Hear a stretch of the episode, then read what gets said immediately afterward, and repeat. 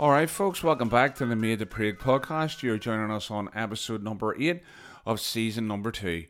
And we've only got two more episodes to go after this one, so very, very close to the end of season number two. I really hope that you've enjoyed all the episodes that we've brought you so far.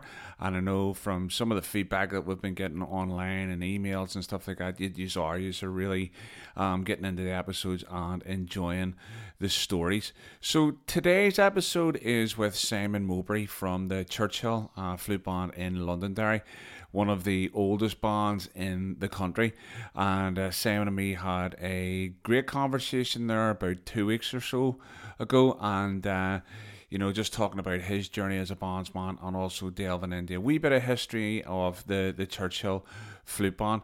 So, without any further ado, we're going to get stuck into the conversation with Simon. I'll be back at the end with some updates, let you know what's coming up, etc. And until then, sit back, relax, and enjoy the episode with Simon. Um, welcome to the the Made to Parade podcast. I am joined by Simon Mowbray um, from the the Churchill Bond in Londonderry. Simon, you're very welcome with us on the episode today. Thank you. Thank you. Not a problem at all. Great to have someone from uh, such a, a long established band uh, in the scene on with us. Simon, we'll just start off where we where we normally start off all of our episodes. Is tell us how you first got involved in a band and what sparked your interest. Yeah, well, I've I've I've been in, involved with the Churchill Flute Band since I was nine, uh, nine years of age. I'm 40, 45 now. Um, but my dad, my dad was in the band, so he he's been in he's been in the Churchill uh, band now for 60, 60 plus years. So like I remember remember growing up as a as a kid, and you know we used to always go out to, to watch the band, and I would have walked along beside and uh, walked along in the in the back row and, and and so on, and really that that that sparked my initial interest. I remember then my dad came home uh, we we lived in Lisburn at the time. Dad used to travel down to the down to Band, and sometimes we would have we would have stayed with my granny in Coleraine, and my dad would have driven mm. from Londonderry down to Coleraine to pick us up, and then back home to Lisburn. But I remember one night he came home with uh, with a piccolo, uh, and he, it was, you know obviously the, the piccolo was tiny, and uh, he it was I was maybe at that stage it was maybe six or seven, and that was the first at, at that stage I got got my first flute and really just started you know picking it up from there. And then whenever i was about uh, just just just shy of my ninth birthday then i started started the learners class. And uh, i've been in the band ever since. So uh, sam what do you remember from those early days you know the first practice and learners class and all that? Uh, well, as, as well as you know, here in the band for that first time, there was a there was a guy at the time called Willie Doherty who used to take the take the learners class, and I remember going up with about four or five uh, other people at that stage, and you know, because I'd had the flute at home already, I could I could you know I could play a bit in terms of getting the sound. I knew how to finger a few a few of the notes, but I remember vividly, almost like a like that eureka moment whenever it dawned on me, um, you know, that what was written on the stave and written on the musical correlated with what I was doing, um, you know, on on the flute, and it sort of I remember things really taken off from that stage. But I I lived and breathed uh, the the flute at that stage. Used to come home from school every day. It was the first thing went into into my hand used to practice night night and day. Mom used to give off a used to take the flute into the toilet even. great great acoustics in the bathroom. Definitely great acoustics. But I remember I remember one night practicing at home and we lived in a, in a semi-detached house at the time and I was up in my bedroom uh, playing the flute and the next door neighbour uh, he he played the, the side drums in uh, Eglinton accordion band and as I started playing the flute he started drumming along on the other side of the other side Brilliant. of the wall. So that's it. Are we we community band practice going on? Definitely. Brilliant. There's neighbours on the other side of the street. Don't I don't think they appreciated this, but. Uh, Brilliant. And is there anything you mentioned there a wee bit about how you know recognizing what was going on in the stave and how that was a real maybe learning curve for you? Was there anything else that really helped you with the, the learning process? Um, I I would say you know I I I went on I went on through through school, ended up uh, studied I studied A level music, and uh, but most of my grounding and and and the learning of of the flute was entirely through uh, was entirely through the band. You know, I I never never had what you might call a formal lesson. You know, with a with a, a tutor or a peripatetic uh, teacher that comes into schools, or I never went in. It was it was entirely entirely through the band um, that that that that I learned. Um, I'm a competitive sort of a sort of a soul, and I used to always, you know, look to the, the best players and the better players within the band, and always looked, you know, to, to try and get myself to that to that level uh, as well.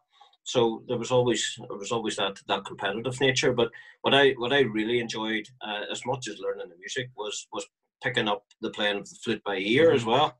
Um, so I, I, I would listen to the music and um, I'd just pick up the, the flute and almost like like play along.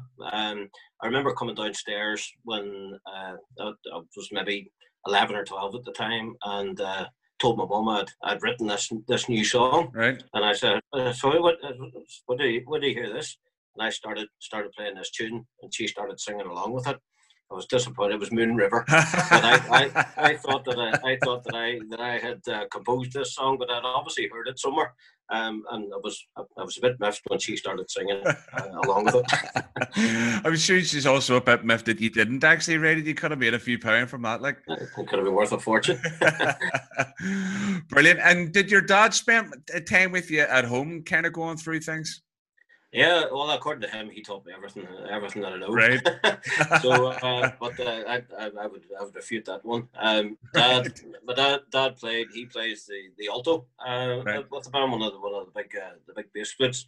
But I suppose, um, you know, he, he, I, I joke that you know he, he says he taught me, he taught me everything that I know. But you know, there's definitely that that encouragement there. Um, you know, to to, to push on, and of course, if if I was playing something in the house, he he would always have told me, "Oh, you need to, you need to do this, or you need to do that." And I quite often I'd hand him a flute, and I said, "Go on, you show me that."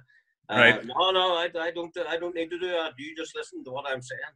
Um, but uh, yeah, just, just that, that, that encouragement, and you know, as, as a young fella growing up in in the band, and you know, the, the development of uh, you know friends that you meet within the band, and like all, all those older guys that you know, the, my dad would have knocked around with as well. You know, we we looked up to them as being as being role models, um, mm-hmm. and they all sort of provided us with, you know, with that direction within the band.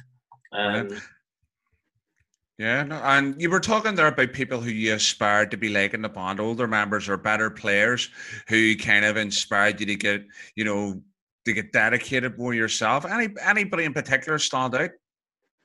Yeah, I suppose I suppose the main one, uh, and it's, it, it's someone that's you know people within band and circles will be very familiar with him would have been uh, Drew Porter. Um, so Drew, like Drew was was con- he was conducting the band whenever I started. Um, he, he he played the piccolo as well. There was another fellow called called Colin Armstrong, and I remember just being mesmerized and blown away by you know the by the by the piccolo. Um, and I suppose looking up to the, the two of the, the, two of them, and then I remember Colin when I was about maybe twelve or thirteen. I remember Colin left the band and he he moved to, to Belfast, I remember remember Drew coming up and anybody that knows him, although he, he, he called you by your first name, but then stuck a, an SY on the end of it. So I was I was Simesy, and I remember he, he, he come up to me and he goes, Simesy, he says, Colin, Colin's left, and he says, and, and need someone to step in and, and, and play the piccolo. And uh, he says, would you, would you fancy having having a go at it? Uh, so I thought, you know, at, at, when you're young and at that stage, you'll you'll have a go at a go at anything. So I get stuck in. I, I remember him. Uh, I used to come over to band practice early on a Tuesday night, uh, for about 45 minutes or so, and he used to used to take me through through the marches uh, with all the you know, with all the piccolo parts. And remember at that stage, you know, we were playing things like Gladiator's Farewell and um, Flag and Empire, um, and you know, lots of marches with with you know intricate intricate piccolo solos within them. And I remember thinking to myself, you know, it's very much sink or swim, and uh, that's that's where the sort of the mentality really came in and to, to practice and practice and practice as, as much as I could. So Drew Drew would definitely have been a have been an influence. Um, Janice Janice Channing's in the band with, with, with me as well and has been has been for years. Janice is probably one of the one of the best solo G players that uh, that that you know you find in, in the country. And again, having sat beside beside her for years, you know, you definitely you learn learn a lot from from her as well. Uh, she always jokes that she plays the fast stuff and I play the nice stuff. but uh, so, uh, but again, you know, the, the, if if if you had a quarter of, of Janice's ability, it would definitely would, would stand you stand you in good stead. And then you always looked at you know you always looked at other bands and, and listened to other bands, and you know you tried to try to get yourself to you know to the, to the standards of, of some of those uh, those folks. But you know just with with work commitments and one thing now, it's not it's not as handy or as straightforward in family it's not as handy or straightforward to practice uh, as much as what it, what it used to. But definitely in those in those younger teenage years and early twenties, you know, the, the flute very seldom left left my hand. Yeah, I know that. I know that feeling well. And uh, you know, it was at the very beginning. It was like it, I, mean, I always talk about it. It became like an obsession, you know, and I, everything that I could do to get every tune learned off by heart. Um, that was that was my that was my goal, and uh, you know it was every week a moment, every spur moment, and I always remember sort of friends and stuff calling for me and going, "Listen, I'm not coming out. Um, I'm practicing. You know, I need to I need to put the time in." Um, so, what age were you then? Whenever Drew approached you about picking the the piccolo up? I think it was about 13. Uh, yeah, it was about about about 13, 14 uh, at, at that stage. And you know, I remember that at, at that stage there was there was probably about four or five of us in the band, you know, of a of a similar age.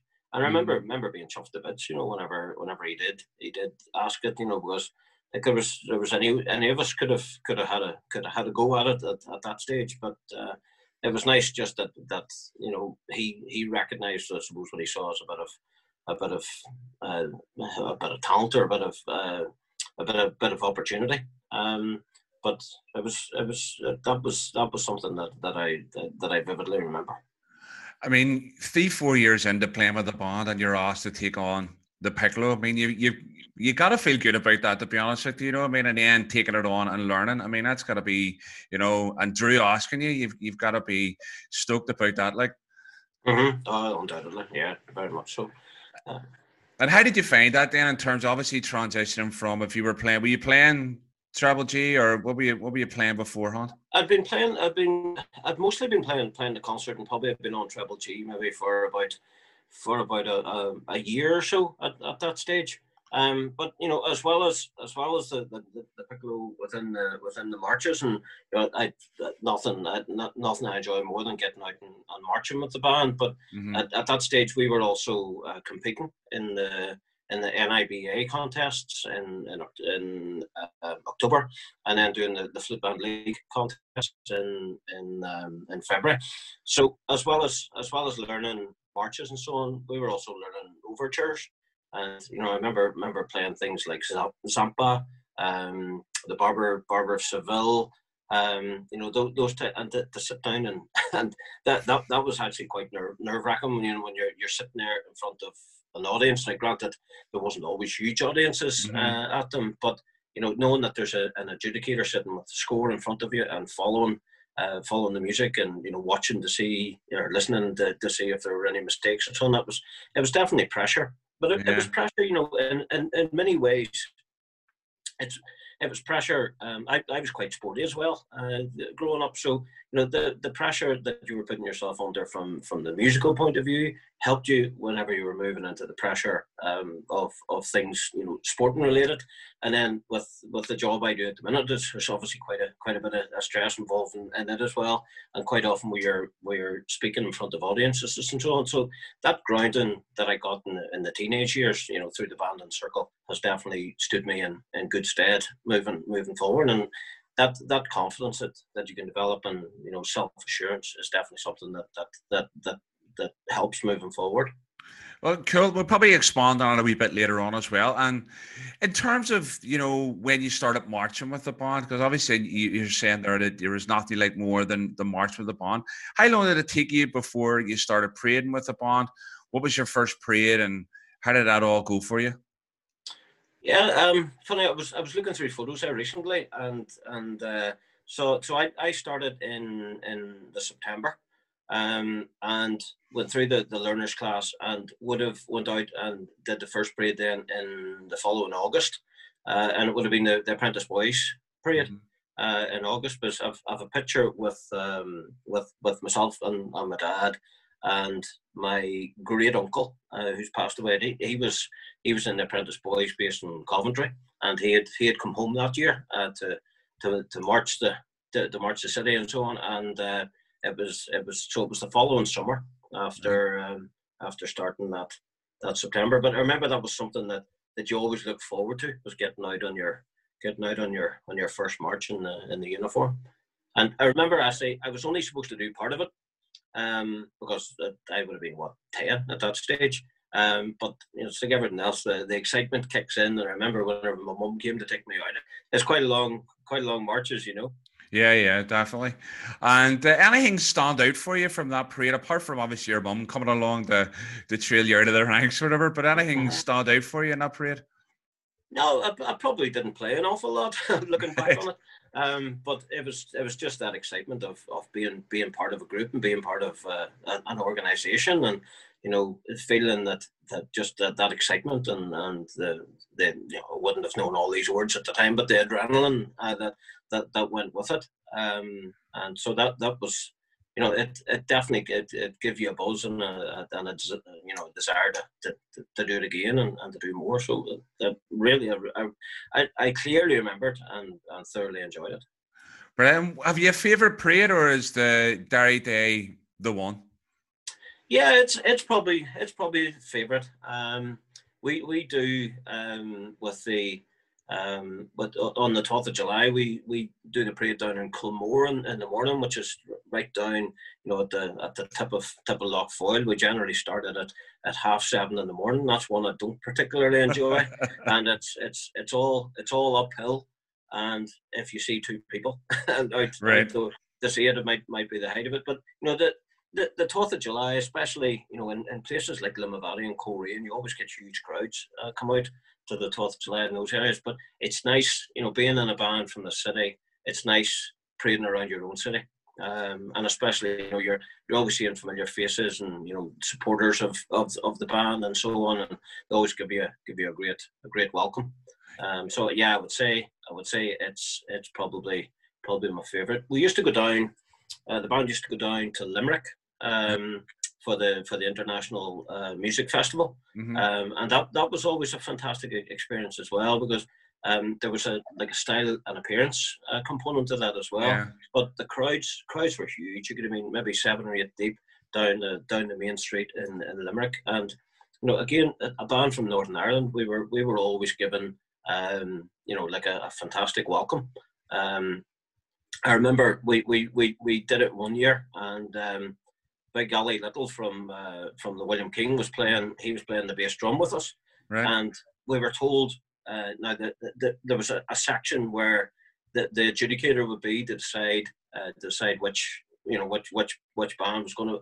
But whenever they nobody was listening, whenever they told us where where that area was, so we went down the main street in Limerick playing Imperial Echoes. Right. We must have played it six times because we didn't want to stop in case we stopped at the place where the where the, the adjudicator uh-huh. uh, was. But there, there was no, I, I wasn't here for this one, but the, the band went to um, they went to the the Somme one year. I wasn't able to get off work to go to it, but um, they, we just got the new red tunics at mm-hmm. that stage, and whenever they came around, I think it was to the uh, to the to the Thiepval Memorial. Um, the band was directed right right up to the right up to the very front. They thought that that the band was the one of the, the regimental bands that was, oh, was right, performing. Okay. Uh-huh. So they got stopped. I know, and the one this the guy come over to over to the band and asked to speak to the musical director. That was uh, was Drew. Right. And uh, the guy says, "So, so, so, sir." He says, "Have, have you got the national anthem? That national anthems with you?" And Drew says, "No." He says, nobody told us anything about the national anthem. And he says, well, you have to play the, the, the, the, the French national anthem and the Belgian national anthem. Drew says, no, nobody, nobody told us, us that. He says, you know, I, I would know, know the French anthem. If you told the Belgian, I play for you. Um, but the guy was the guy was he just he couldn't get his couldn't get his head around it that these guys had that this military band had turned up and then apparently in the distance ends. Drew, Drew, he, he got many a, a mileage out of telling that story about uh, if you if you get hum it, I could probably play it. and the, the guy apparently was in, in absolute dismay that uh, that this that this had, that this had happened. And uh, just with that, then they, they could hear the another band coming in the distance. It was the real uh, regimental band that was there. Uh, thankfully, they they had the national anthems with them because Uh, Drew, Drew got a, a, lot of mileage out of that one, telling the story about that. If, if you hum it, I could probably play it. Brilliant. Have you got a favourite story of Drew outside of that one? Because I know obviously Drew is a major part of the sort of the history of the band, and I suppose even with the William King as well. Is there a, another kind of story that kind of sums up Drew for you? Oh yeah, the man, the man was a legend. You could spend you could spend all night talking about him. I remember, uh, remember a parade up in Loughgall. It was for the for the anniversary of the formation of the, the Orange Order, and of course we we got to the field and nothing would do, but we need to needed to have a beer. So oh, we we we walked country roads and, and over hill and dike, and we eventually find find this place. We're we're sitting outside having a having a having a beer, and um, uh, Paddy Paddy Bell from uh, from the Ballywalter band. He he appeared on the scene too, and Paddy had arranged the contest piece uh, for for the that, that was that must have been September, and the, the contest piece was in in October. Right. And of course, Paddy opened this this conversation with with Drew. He said, "Well, Drew, what did, did you get the piece and what what did you think of it?" And Drew goes, "Oh, Paddy says to be honest with you, it was easy peasy." He says, "Easy peasy." uh, you know that that'll that'll that'll not challenge the bands at all. Easy, easy peasy. So of course we went to the contest about a month later, last. we came last. Polly, Ballywalter knocked us out of the out of the park, and uh, I remember remember remember Paddy saying to Drew afterwards. He says, uh, "You still think that piece was easy peasy, Drew?" but um, Drew, Drew, Drew, he would never, never, never miss parades that, that, that I that I could remember. But uh, I remember one year he'd, he he had had a he had a hip replacement, and on the on the twelfth morning, we we formed up outside his his house in the fountain. So we decided that we would sort of mar- march up to it, thinking we'll we'll wake him out of his bed and one thing and another. We bugger was standing at the front door with a full band uniform on, standing with, with the standing the attention and, and giving us a giving us a, a salute. Oh, um, and then one, one of the funniest ones was he had got a he had a glockenspiel. Right. Drew was renowned for for the glockenspiel, but he could never he could never get the band tuned with the the glockenspiel. So instead of instead of working for a while to get the band tuned, he took a hacksaw right. to the glockenspiel, and he basically took a chunk off off each of the each of the um you know, the, the, different sections of right. it to try and get the, the thing tuned. But I remember remember my dad shouting to him one evening coming over over the Craigavon Bridge. He says, Porter, it's either you or that glockenspiel is going into the river. uh, he, said, he was a wild man, Drew. Wild man.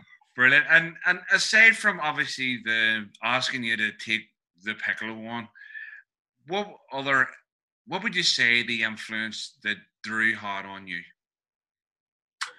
Um, on, on me, I suppose, you know, again, just that that commitment that he that he had to the band. You know, he'd been in it he'd been in it a, a lifetime. His brother Sammy uh, was, was was in it as well, and a lot of his sons would have been through it. And it was that real that real family connection um, that that stuck with the band, and that that stickability and durability. That you know even when you had other things and other interests, either sport or, or gaming or whatever was happening and going at that time, Tuesday night was was band night, and you know you always always and when the band was out, you know we were all out, and there was no um, you know, there was no uh, like the, the, the band. You know, it's uh, over the low, but you know, we've got this our 185th year. Um, like throughout throughout that duration of time that I've been in it, you know, there was always struggles at times with you know with getting numbers and, and so on and so on. But nobody ever liked saying no to Drew. You know, if if if uh, you know if if if something was happening or the band was out or one thing or another, or somebody was thinking about leaving, it was almost like you know you couldn't go and say Drew, leaving the band here. I'm, uh-huh. I'm giving it up. I have to say, I, I never, never ever thought that. But I know, I know of, of, of a few members that, that just could never bring themselves to go and say, Drew, I'm, I'm sorry, but uh-huh. I'm, I'm, I'm, packing it in because they always talk you out of it. Always, always talk you out of it. No, definitely. Never... The, the stories I've heard of Drew is he, he was a very persuasive man. So. Um, oh, without doubt. Without doubt. And in terms of obviously the learning the piccolo and bringing it on, was there a piece in particular, one a, a particular piccolo piece that you really love playing, and one that maybe really challenged you as a player? Most of them challenged me, to be honest with you. Definitely. Um, but I, sort of always find that you know when, whenever you got those pieces, it was like a, it was like a, a a personal battle that you always tried to, you know, you get to, you, you never wanted it to get the get the better of you, and you never you never wanted to let yourself down whenever you whenever you went to that uh, uh, that performance. I remember playing. Um, we went up a couple of years and competed in the in the senior section, and I remember going up and playing uh, Fingal's Cave uh, from the from the Hebrides Overture, and it was it was horrific. You know, the, uh, the, you were you were in five five or six sharps and, and different different pieces of it. Um, but uh, that that was probably probably the, the most difficult. Um, I you know ironically for someone that, that, that plays plays the piccolo, I actually I quite enjoy um, you know playing some of the some of the slower, more melodic uh, pieces. Mm-hmm.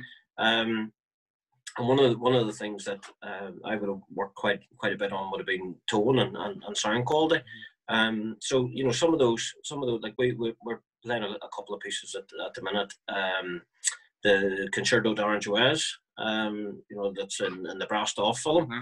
Um, and it's it's a it's a beautiful piece of music, and I, I play the solo C actually whenever whenever we, we, we come to play that. Uh-huh. But uh, you know, just the, the, the variety of, of, of music that that the, the bands open you up to, uh, you know, everything from from overtures to things from the musicals to film music to marches and loyal tunes, uh, like you know the the breadth of of of uh, and range of the different genres of music, you know, is is like you, you could you could go to a band practice and on any given night you could end up playing you know five or six completely different and, and varying types types of music. Um, and that that's that's one of the things that I find most enjoyable about it. Right. And you, you were talking a wee bit about there um, stuff that you were doing to improve your tone and your your technique and stuff like that. There, what what actually did you do to, to help you with that? Because I know that one of the things that we, we like to talk about about on Made Parade as well is about you know that commitment to um, musical excellence and improving your craft and stuff. What kind of things did you do to help you with that? Yeah, well, in, in, in the early in the early days, I would have tended to focus. You know, that the, the vibrato was very much sort of originating from from the throat and you know from the from you know from from the sort of the back and sort of realize from from listening to different types of music uh, that you know things were changing and, and things were things were evolving. Um, you know and whenever I, I, I studied in, in, Belfast for, for a few years and would have um, would have practiced with the likes of the the, the Ravenhills and would have, would have played with, with Ballygowan in, in, in the past and actually guested for, for Ballywalter on a, on a couple of occasions. And you know listening to those players that were that were better than you um, and you know asking them questions about um, you know and you know different different people sort of saying you know that sound really comes comes from your stomach and from your diaphragm mm-hmm. more so than your your throat. And then as you began to test those things out and you you know you just having that ear that you can listen and know yourself that that sounds better and that's that's a better way of doing it. Um you know I suppose that's that's where I would have would have seen the seen the development the biggest regret I actually have is, is not doing grades. Mm. Um, I, I, I didn't. I never never studied any grades. Um, and I remember remember uh, chatting to Richard Douglas from um, from uh, Ballygowan. I remember him saying to me one night, he says, "Simon, if you can play scales and our arpeggios, you can play anything." Uh, and you know it is. It's it's very true. Um, and that that's probably probably one of the, the biggest regrets when I was going through school, I studied GCSE and A level music and would have obviously played music for the A level practical, you know, that would have taken you to sort of grade seven, grade eight level. But um, that was that was one of my big, biggest regrets actually is not not doing grades. I think I'd, I'd seen some people in school that you know they could they, they had completed their grades and they could um, you know they could rote learn a piece of music, but whenever you actually set a, a, you know a brand new piece of music down in front of them, it was like you were setting something down that was in, in double Dutch. Yeah. Uh, and that's that's I, I, I didn't like that aspect of it, but with hindsight, I really wish that that, that, that I studied my, my, yeah. my grades. You maybe get the best of both worlds, you know, sort of, you know, the learning by rote and being able to get, you know, that almost precision thing going on, and then mm-hmm. the whole idea of learning by ear and being able to kind of improvise a wee bit. I know I've had that with some people who have been very classically trained. You know, you sit there and try and improvise with them, and they, they're lost. Um, mm-hmm. the, there's nothing there in front of them to follow, and they, they, they struggle a wee bit, you know. So it sounds like you've got the best of both worlds. Yeah, yeah, oh, de- definitely. And you know, like one of one of the things I do sort of pride myself. Like if I if I was sitting and somebody said, "Can you play such and such. Um, you know, I could lift the flute and, and, and have a go at it. Or if, if there was music playing in, in the background, I could lift the flute and sort of within a note or two either side could kind of pick up what, what key it's in and quickly sort of slide into that and, and, and play along. Um, and you know, in, in, in many ways, that's a more sort of practical um practical way but i suppose it, you know with, without the band and circles that reading of the music and the, and the development, you know, and, and, and you know, developing that ability to read music, I probably wouldn't have, I wouldn't have, I wouldn't have picked it up without that. All right. So you, so you mentioned something about listening to players and talking to them. Was there any particular techniques that you implemented to help with your, you know, development of your plan? You know, like in terms of um, skills um, and breathing exercises or anything? Um, but breathing, breathing is, is always something that I, um, you know, the, would would have focused on. And I I I conducted the band for maybe four four or five years, and you know, it just to, just to do my head in. You know, people breathing in the in the wrong places, and you know, and you're thinking. And what I used to say to them is, I said, if you were singing that, is that the way you would sing it? Would you take a big deep breath there in the middle of of those two words, or would you take a huge deep breath before you play your before you play your final note in that? Um, so you know that that whole, and again, it, it comes back to my my preference is is probably playing the the slower pieces or the more um, you know sort of moderate moderate paced uh, pieces, and with that with that focus on sound and on breathing um, along with that.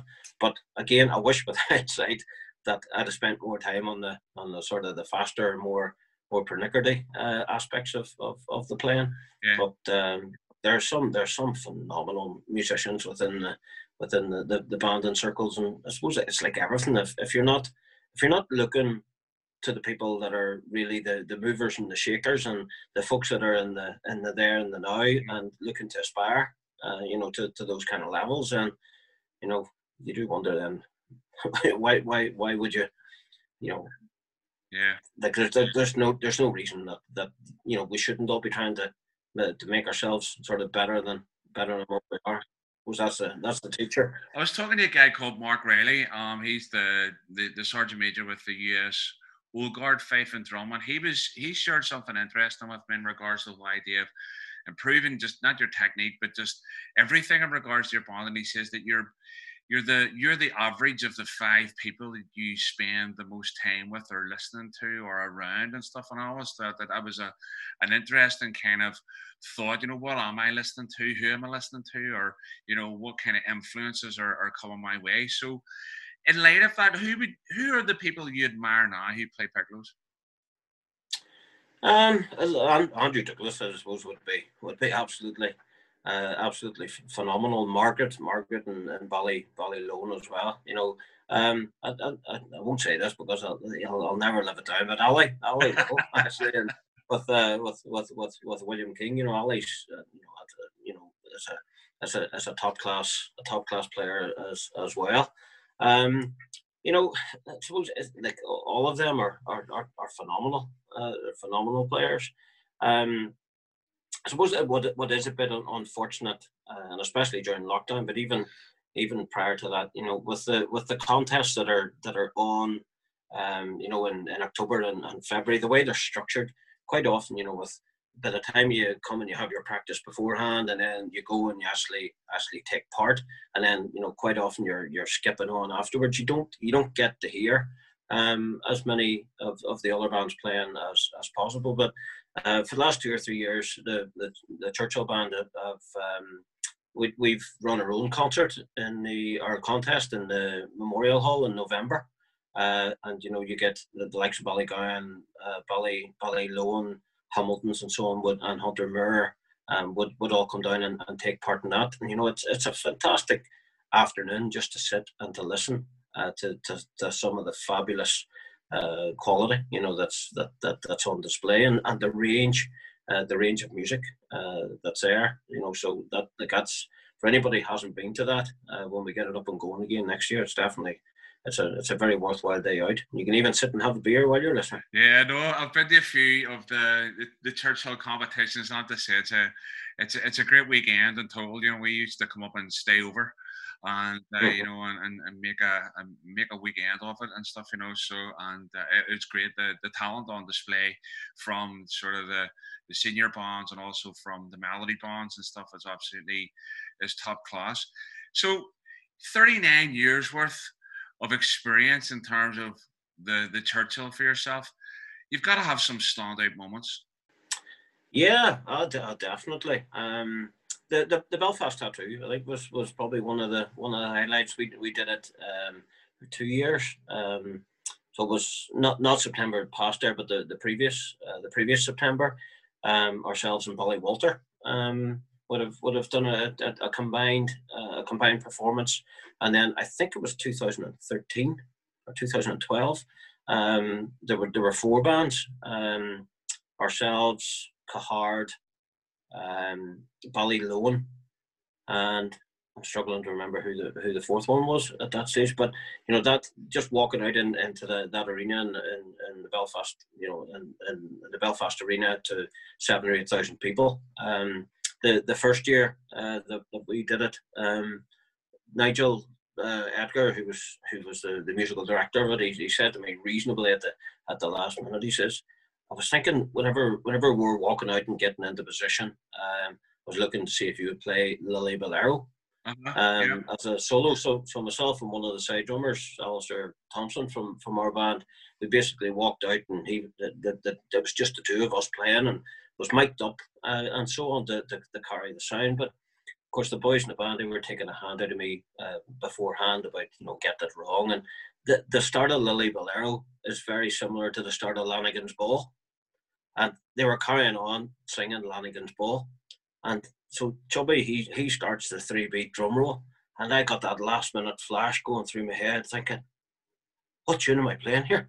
Uh, and I, I, was I, I was terrified and petrified that I was going to start playing Lanigan's Ball instead of instead of Lilliburlero. But thankfully that that that didn't happen. But one of the nights that um, that they were doing, they accidentally left the microphone on on the on the piccolo so it was only supposed to be on for that for that first wee section uh, until we got into position.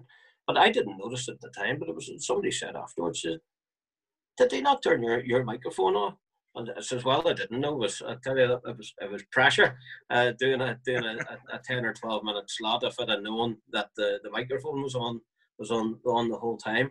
But those, those events in the um, in the in the type in the, uh, the the arena were were, were fantastic. Um, but you know, um, that the, the time as well, we, we played at the Menin Gate um, in in Ypres was a was a, a real standout moment uh, as well. Um, remember, I can't remember what year it was, but winning winning the first contest. Um, you know, when I was when, when I was was was playing the, the piccolo with the band. Um, and just you know some of the the, the parades parades in Limerick. Um, we've been over a couple of times and done the Lord Mayor's parade in, in London as well and again, that's that's a that's a, an experience not to be not to be missed. If any bands ever get the chance to go and do that, I would, would thoroughly recommend. It's a long day, but it's extremely well organised, and the crowds in the, in the centre of London is they're just they're they're they're they're, they're fantastic. Um, so yeah, there's been loads of standout moments uh, over the years, without doubt. And I suppose leading on from that, in terms of obviously the opportunities that being a member of a band has, has brought to you, what would you say are some of the positives that being in a band has brought to your life? You were alluding to some stuff earlier on in regards to has prepared you for dealing with maybe some stress and things like that there. But what would you say the positives are in terms of what being a member of a band has brought to your life? Uh, I think I think from a from an early teenage years, it sort of it it, it brings that um, commitment. You know, like it, it is a it is a huge uh, commitment to be in a band. There's you know there's times when the band was going out. I, I remember sort of those those years when you're 17, 18, 19, when you're starting to thinking of going out on a Saturday night and one thing and another, and maybe the band was out, and you're thinking, oh, would I rather go out with my mates or would I rather go and play at a at a, at a concert in a, in a church hall. um, it was, it, you know, there was some of that that make you realize that, you know, when, when you're in something that, you know, you're in it and you can't, you can't pick and choose uh, when you go and when when when you don't go. Um, I married someone from from outside of the outside of band and circles, and and in those early in those early days, she couldn't quite get her get her head around it. That you know that when you're in a band, you're in a band. But uh, that that changed. That that definitely changed. There, there's no doubt about that. Um, that that idea as well that you're encouraged to always try and get better at, at whatever it is, uh, whatever it is that that, that you're doing. Um, certainly, I, I find I I I I'm uh, I, as a teacher now now principal of a school, and you know having that connection with some of the male students within within school, like when when they when they know that you're that you're in a band and you know maybe they they're in, in bands as well you know it, it helps with that that connection uh, as well. I remember remember going up into up into a music class when i, I taught in, in Castlederg high school and uh, there was a group of older boys in it you know being sort of guys that had a bit of reputation for for mucking around and whatnot but they, they were in they were in one of the local bands and uh, so I, I there was a flute sitting um, and I, I says to the guy, I says, what, what, what's up there? He says, oh, that's, that's a flute. And of course, I, I, I picked it up and pretended to, to blow on it and sort of made a real howler of it. And, one, and of course, they were, they were, they were laughing and, and sniggering and one thing or another. And then I, I had another go, and this happened with like three or four times, having you know blowing in it and making a real mess of it. And of course, they were, ah, sir, yeah, you know, really belittling me. And but the fifth or sixth note, I just hit a clear note that kind of rang out around the room, and you could see them sort of steadying up and, and, and beginning to look. And the music teacher, he was sitting at, at the piano, and I, I said to him, I said, "Here, David," I said, "Do you know, do you know the sash?" And he says, "Oh, I." And I said, "Try, try the, try the, try the key of D there." Where I started playing, playing the sash on, on and they picked up those drumsticks and they started drumming away on, on the table uh, along with along with the sash and then I broke into the soldier song and they'd obviously never heard it. Right. But he kept playing along, and I, I and they were drumming away, oh, and boys thumping the table. they, they, they hadn't, but you know, it, it was a relationship that you that you could strike up with those guys. Um, that you know that that you know otherwise they, they mightn't have seen just the, the, the relevance. And you know, I think I think that's that's something that education can definitely play a a, a role in and, making that connection between schools and, and with and with the with the bands as well. And then I suppose what else it's it's like uh, standing up and and and, and playing you know in front of people either as a soloist or as, as part of a band you know gives you that that confidence whenever you're standing up in front of people in different contexts either doing presentations or making speeches or, or one thing or another it it definitely helps with with that uh, with that as well but um, no, I, I, I look back on my, my, my, time within the band very, very fondly, and definitely a lot of lot of skills and qualities developed that I probably wouldn't have had if, if I if I hadn't been in, in, in the band. That's great to hear because it almost sounds to me a wee bit like the experience that you had in the band hall in terms of you know learning your instrument, joining the band, and being able to connect with lots of people from different age ranges and things has really come into play in your life. You know, in terms of your job and not being making using the, the instrument, using that experience to make connections with people.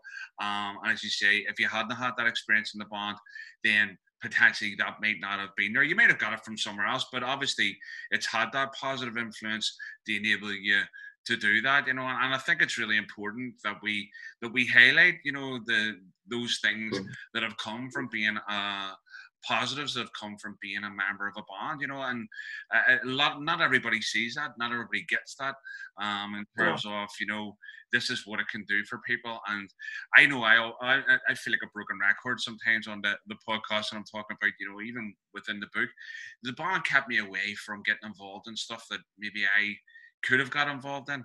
You know, I mean, I, just, I keep telling, I grew up on an interface in East Belfast. There was lots of potential distractions for me, and the band was you know something that kept me away from all of the the stuff that was happening around me and give me a real positive outlet you know in term rather than than, than being a statistic you know? So yeah well, without, and, and even even the friendships that that you develop you know it, i doubt like and we, we haven't had a we haven't had a practice since uh, you know i think maybe two two weeks before before the first lockdown back in back in march. But um you know the, the friendships that, that you develop like I've, I have friends in the band that you know I've been friends with since I was nine and ten whenever whenever I first joined. And you know you think of you think of some of the key events that, that you go through in your life either getting married or you know when when children come along. And you know th- those friends are, are lifelong friends that that you develop through those uh, through those circles. And you know unfortunately i suppose we're we're at the stage now within the band where a lot of the the older senior members that would have been there whenever we started um like we've probably had about four four or five deaths in, in the band in the last um, you know, last three, four years of all those all those senior members. And you know, you definitely feel a bit of that the mantle has passed a bit from them onto kind of our generation now. Um, and it's you know it's almost like you're you're the custodian of, of the band in terms of trying to, to to maintain it, especially with a band like ours. It's like we're 185 years uh, on the go uh, this year, and you know you want it to be there for another 185 uh, years afterwards. And you know it's, but it, it is a struggle to try and get some of the younger generation to see uh, the relevance in you know in bands like ours because you know quite often you know they do want to go out into the into the you know the the the, the blood and thunder bands and, and so on but you know the our band is really it's it's it's a family band um and it's made up of you know the the core nucleus of it is probably five or six families um that you know have been there and then obviously with with with with different other families joining in but um no, it's definitely something that, that, that we put a lot of importance on is, is maintaining the band moving into the into the future. And how are you doing that? How are you trying to preserve that sense of heritage and tradition? Obviously, having 185 years worth of, of history, you know, um, obviously you, you, you don't want to lose that. You don't want to become a, a band that's one that goes off the road. Or do you remember the Churchill and all that kind of thing? What are you mm-hmm. doing to, to kind of preserve that heritage and you know off the band? Well, I, I suppose like I, have I've two two kids myself, and you know that the the hope is that they'll you know that they'll develop that interest and that that uh, motivation the same way I did, and you know there's there's a lot of us now that are in the band, or you know that, that we have youngest children ourselves, and that that they'll they'll carry through in in that regard. But it's trying to encourage other members outside of the families uh, as well. Um, the the the band, the Londonderry Bands Forum, um, has been has been very helpful in that regard. They're starting to get outreach workers out into the into the schools, and actually Stephen Stephen Porter from from our band is is one of the, the coordinators of the of the bands forum. And I know both him and, and Derek are, are doing a lot of good work with, with the local schools and, and trying to, you know, let them see the, the, the positive culture that, that comes along with, with, with the band and circles. Um, but you know, one, one of the key ways of doing it is getting yourself out there, and you know, at parades or at concerts and so on, and let let the public see, you know, that that this is what the band does. This is you know how how good or or not so good they, they, they are at it. Um, and I suppose we're we're always we're always trying to get you know older members that that maybe for one reason or another dropped out of the band um, to try and get them back in and, and back back involved again.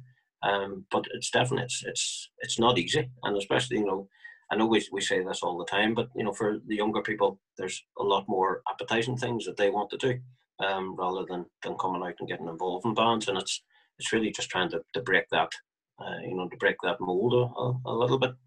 Yeah, no, definitely. I think there's something to be said about you know the work that the the, the Bonds Forum's doing in regards to trying to engage young people around their history and heritage, you know, and recognizing you know that the bond scene and, and all of that stuff, you know, has a is a major part of you know, not just where they live, but a potential of who they are and the people that they, they can become as well. And I think it's something that, you know, that we could definitely do within the Belfast area is, you know, around a connection with that history and heritage of the, the marching band scene and stuff and, and helping young people see, listen, you know, this is something worthwhile to be a part of and that it can have this positive influence and if it can help you get to places. And I know I've been looking uh, at other things and other, you know, bands that have been utilizing things like you know we, we were talking with the, the Brentwood Imperial from Essex, and they've introduced the whole concept of you know young people getting you know qualifications as a result of being a part of the bond. And I know that the bonds forum are moving into that direction as well. And I think yeah. we really need to de-emphasize that you know the, the, the bond can play a major role in helping you not just with music but in life as a whole. Yeah, and I think you know, like uh, quite often the, the bands the band circle and the band movement get get quite bad press from you know perhaps what you might see is that the other side of the community. But there's also there's also some within the sort of protestant unionist loyalist culture that you know equally would would per- perceive bands in, in in the negative. Um and i think it's trying to trying to overcome um those negativities and letting letting those folks see the the positivities that that that come with membership of of bands like I, you know like one thing that I, I didn't touch it like i remember and still do, you know, going out with the band, like your boots had to be as shiny as they could be. The uniform had to be neat and tidy and once thing. And you know, those are all great life skills that that you know young people can can develop for moving into the into the world of world of work and all those other things like commitment and timekeeping is, is is important and working with others and knowing what it's like to be to be part of a group and, and part of an organization and the the, the rights and responsibilities that that come along with that. You know, they're all really, really important life skills that are that are, you know, very, very useful moving moving forward. No, I completely agree, man. And it's definitely it's one of the reasons behind the podcast is to is to share those positive things, you know, and, and change that narrative. You know that you know that this is something we should be proud of being a part of, and we are proud of being a part of, and we'd want everybody to be as proud of our marching bands as we are as being a, a part of them ourselves. Leads me on to maybe another question here in regards to you know doing things for your community, which is also uh, obviously a, majorly positive thing. What kind of ways does the Churchill give back to their community? How do you how do you use influence the community around you? Uh, I suppose uh, through the through the, the, the concerts um, that we do at, at you know various different stages throughout the year. Um, like I think you know the, the, the during the during the, the lockdown there, um, on the trying to remember was it the 12th of July, 12th of August, 12th of August, I think it was. Um, we we we prayed it from uh, around the, the Fountain Estate um, and then put on a put on a short concert as, as part of a, a festival day that that that they were having uh, to, to celebrate that. But you know, we, we do different events. We you know playing uh, at, at church events.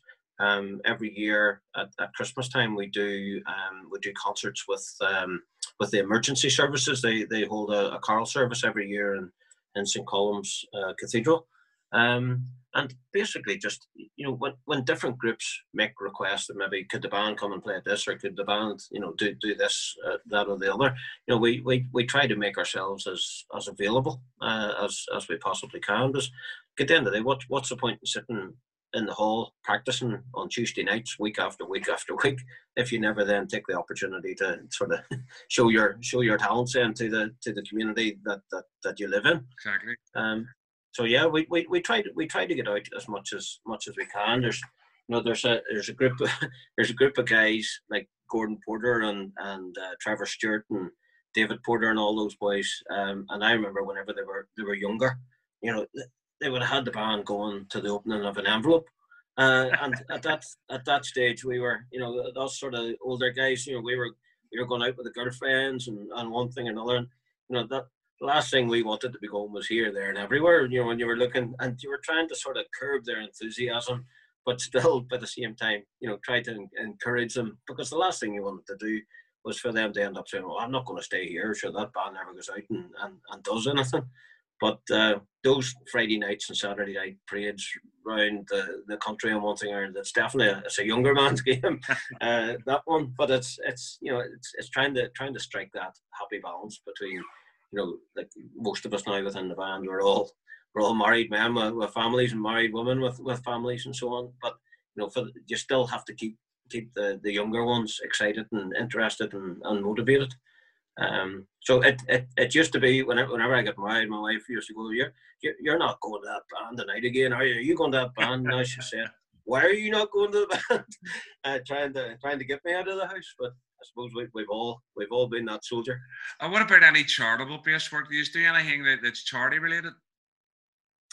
Um, well, like most of the most of the most of the things that you know, obviously when, when we go out with you know the, the orange and that, we weren't we're engaged to do that. But every year we would do things like um, the the Naval Association uh, hold a hold a parade in May every year here in town to celebrate the the battle of the battle of the Atlantic. Um, you know, so we would we would go out and, and do things um, like that. We try to try to help the Legion out as as, as much as we can through concerts in the in the Legion and that. Um, but um, I'm trying to think of anything else just off off the off the top of my head that that we do.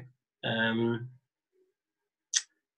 no, it's it's basically just different uh, supporting different community organisations. You know, when they're when they're running fundraising events and so on, uh, and for things like that, you know, there's never there's never a charge. You know, in terms of the, the you know, but you know, bands are incredibly expensive to run.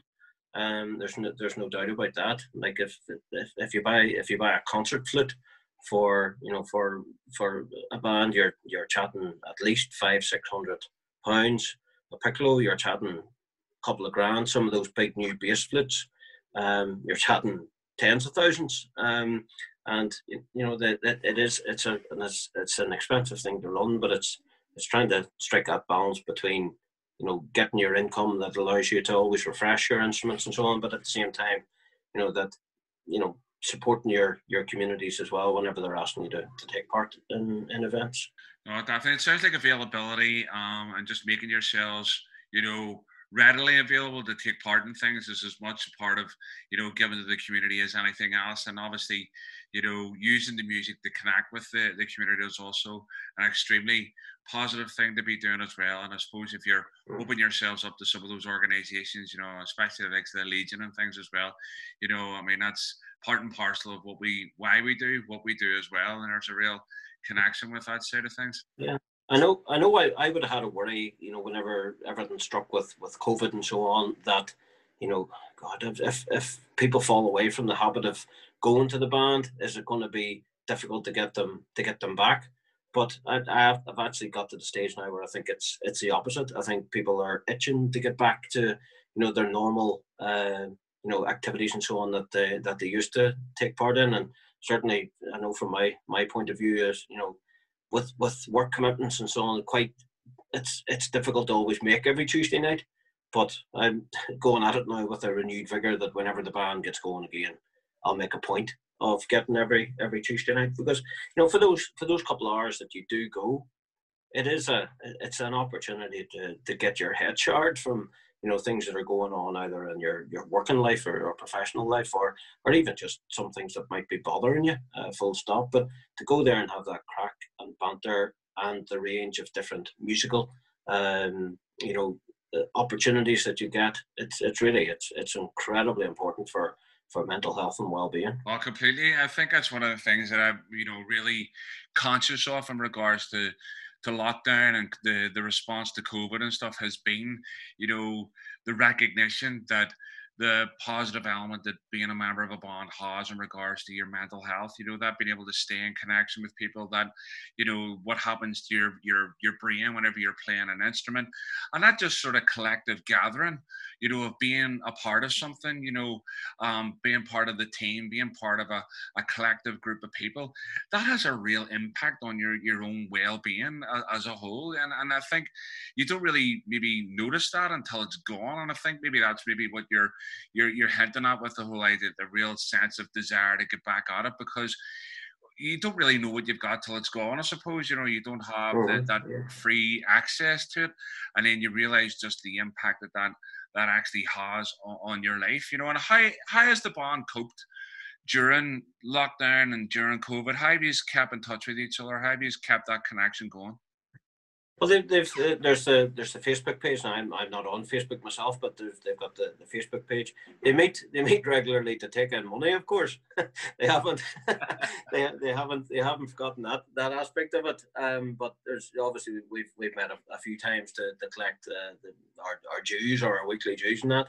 And then we were running. Uh, we ran a uh, we, we, we ran a hundred pound uh, draw there recently. We're, we're looking to get get new uniforms. Um, so uh, we sold 100 tickets at 100 pounds. Uh, you know that you could so that we met up at, various different stages just as we were as we were gathering that. And then last saturday not last saturday saturday before would have been uh, lundy's day. And so they they had the draw that day. So again that sort of pulled pulled everyone together uh, online. Um, and then i suppose in in in july and august we did have that small window uh, where where things kind of opened up again and we were able to, to, to come together and play that, that day in the in the fountain. Um, so we, we had a gathering on the on the twelfth of July, a socially distanced gathering uh, here at my house actually on the on the on the twelfth of July. Um, that was there was no playing or anything that involved. It was just a, a, a couple of cups of tea and a, a coffee and that, as, as, as you would know. and then uh, on the on the twelfth of August, what would have been uh, what, what, you guys know as Derry Day, mm-hmm. um, we, we we we put on that uh, that concert in the fountain, and then there was a, a, few other bands playing and, and that, so we, we gathered that. But it was it was great, you know, it was great to, to see everybody again, and it didn't take too long before the slagging started. And, you know, like it's you know, some some of some of the if anybody sat and listened to some of the conversations that, that we had at time and everything, the boys don't really like each other. but you know, the, the, the relationships that we that we built up over, over the year. I was actually saying this to somebody in, in school the other day. You know, I I've mates and you know they're mostly through the band and you can you can slag and slag and slag and slag and you know that and they'll they'll give you the same back and that it's all done in, in, in good humor um, but I, I, have other friends that you wouldn't dare say anything to. But most most of the guys that are, are the most ruthless in terms of the, the slagging and the banter and whatnot goes on are all within are all within the band. Yeah. Um, and you know it's it's it's that ability to laugh at yourself and, and, and, and laugh sort of with, with each other. Um, but you know, of course, there's always there's been difficult times going through uh, when you know where the band really pulls together um, as well. But no, it's definitely it's definitely something that that you miss, and I certainly can't wait to to get back at it again. Brilliant.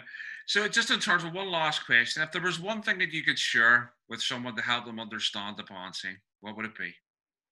I suppose, like it, it's it's really it's a culmination of, of everything that I, that I've that I've talked about uh, within this. You know, if if it was if it was a young person that was thinking of joining the band, I suppose I would I would talk about my own experiences you know, get them get them to come along, get them to you know to sample.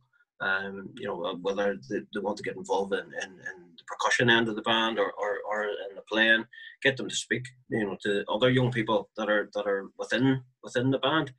Uh, and certainly if, if it was a parent that was thinking about encouraging their, their, their child to, to join or, or their child to come to them and said, look, I'd, I'd really like to join a band, you know, I, I all I could uh, tell them is the very extremely positive experiences that, that I've had, and you know how I think that that's really helped shape me as, as a person, um, but also how it's, it's, it's played a part in in my career as well. Actually, you know, that related to, to work, um, and most most importantly, I'd, I'd I'd let them let make them fully aware of the fun and the enjoyment uh, that that it is, you know, because that's that's that's really what it's all about. But no matter what you were getting out of it, if you weren't enjoying it, you just wouldn't go.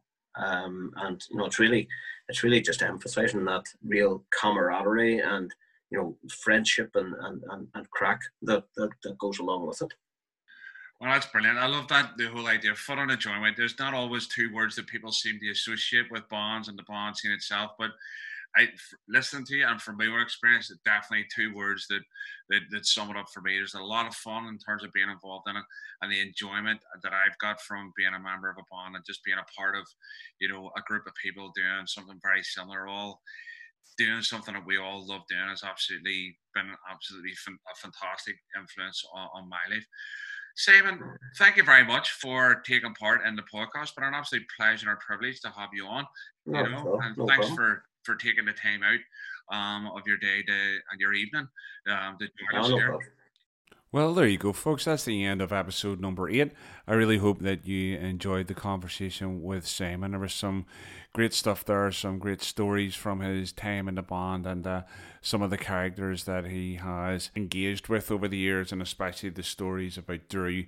Um, absolutely fantastic, and, and thank you again, Simon, for taking part in the, the podcast. Really appreciate it. Thank you. So we have two episodes left in this series in terms of stories from band members, and uh, the next one that we have come up is with uh, Joshua Morris, who plays with uh, Pride of Ballinran and a few other bands as well. So we had a conversation quite some time ago now, and uh, looking forward to sharing that with you. And then our very last episode in season number two will be with Stuart Boyd and uh, Stuart runs a YouTube channel called Accordion Stew. Some of you may be aware of that, and uh, he has uh, a long history of connection with Bonds in, in, in Northern Ireland. Um, he was once a, a, member of the now long gone um, Pride of Down.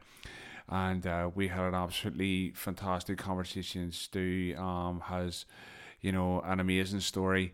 And also, he's making his own flutes and doing all sorts of stuff. So you'll really get an insight into the impact that being a member of a band has had on Stu's life as well.